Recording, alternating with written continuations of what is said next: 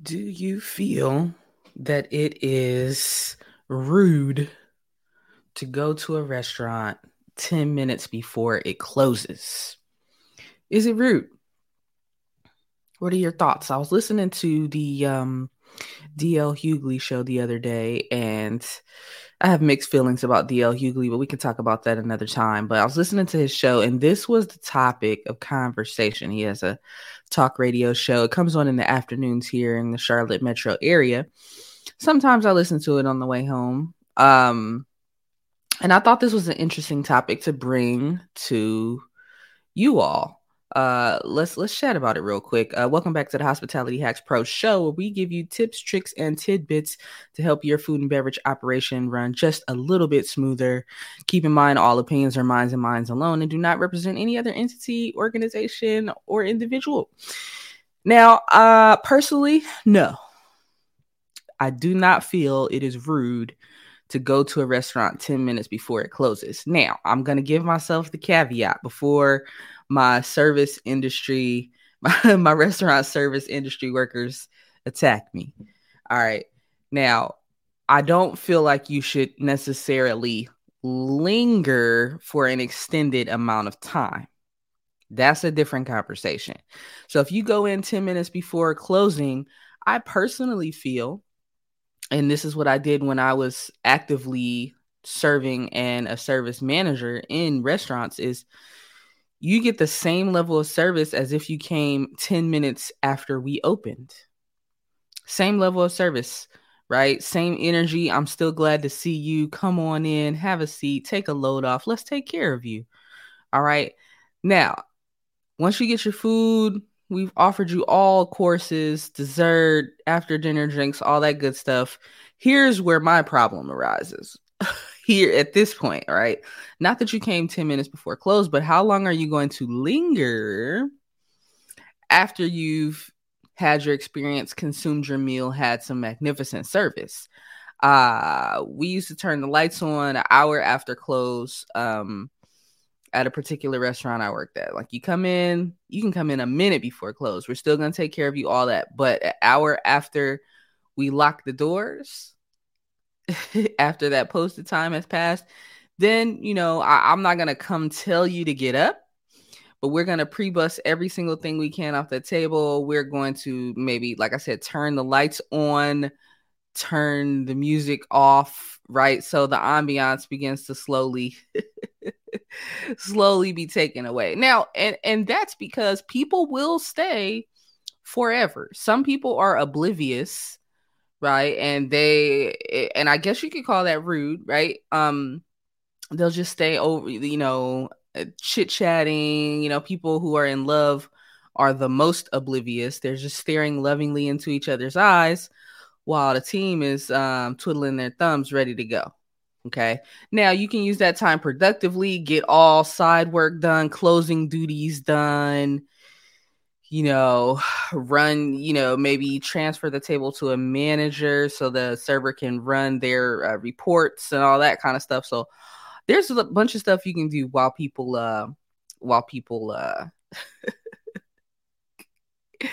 while they while they uh finish their experience right? So what do y'all think? Is it rude? Is it rude? Now like i said i, I i'm leaning toward no Okay. Uh, but some people take it personally. Some people really are like, I can't believe it. They're uh, they're upset. It could be front of the house or back of the house. They're upset when people come in um right near closing times. But the thing is, we need these guests. We need these guests coming in the door. Again, whether it's 10 minutes after we open or 10 minutes before we close or 5 minutes before we close. And they should get optimum service. What y'all think? Agree? Disagree? Now, I don't make it a practice because personally, I understand the mentality of the average, let's say, casual dining restaurant worker. Okay. They're trying to go home, and if that culture has not been built in, into the restaurant, if that culture has not been built into the team of um, executing service all the way up until the last possible moment. I am worried about the experience I'll have. I'm worried about the food I'll get. Are we scraping the bottom of the barrel? Like, is there still, you know, fresh ingredients and food available? Have y'all already started packing stuff away?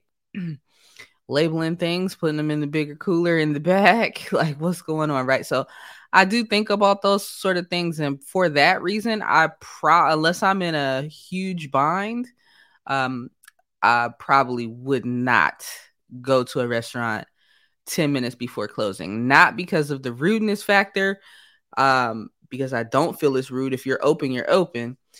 But I do understand that I may not get optimum service.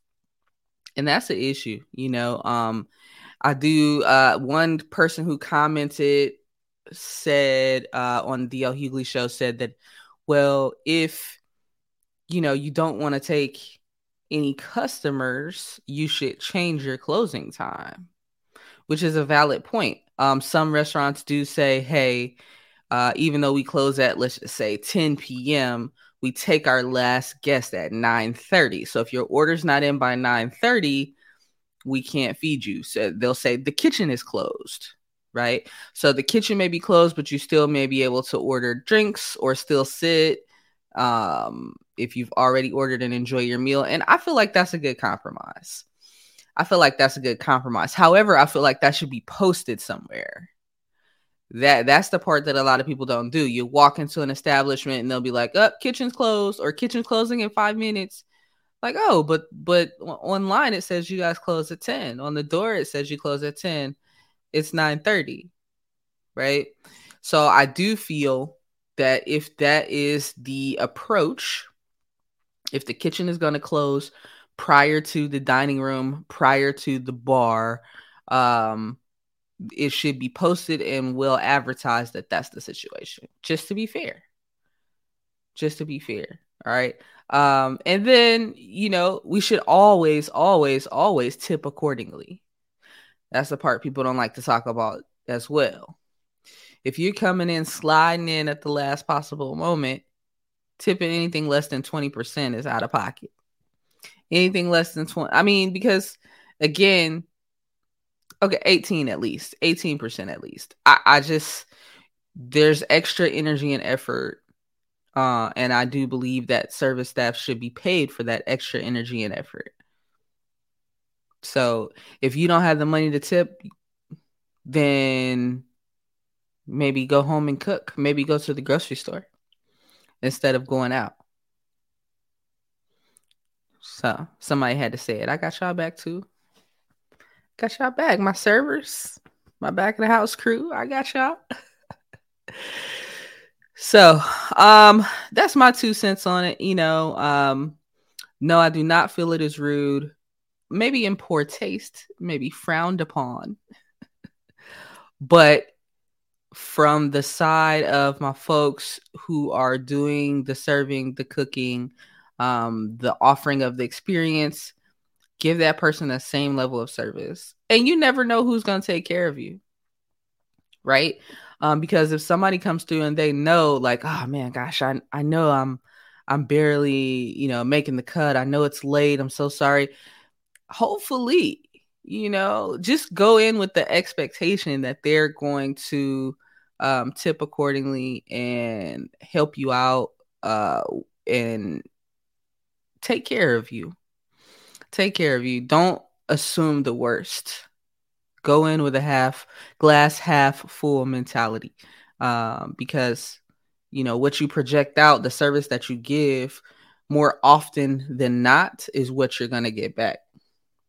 All right, so that's my two cents. I'm sticking to it. Ooh, that might be my tagline going out. Does anybody say that? That's my two cents. I'm sticking to it. Thank you for watching the Hospitality Hacks Pro Show. We'll see you next week. Leg up.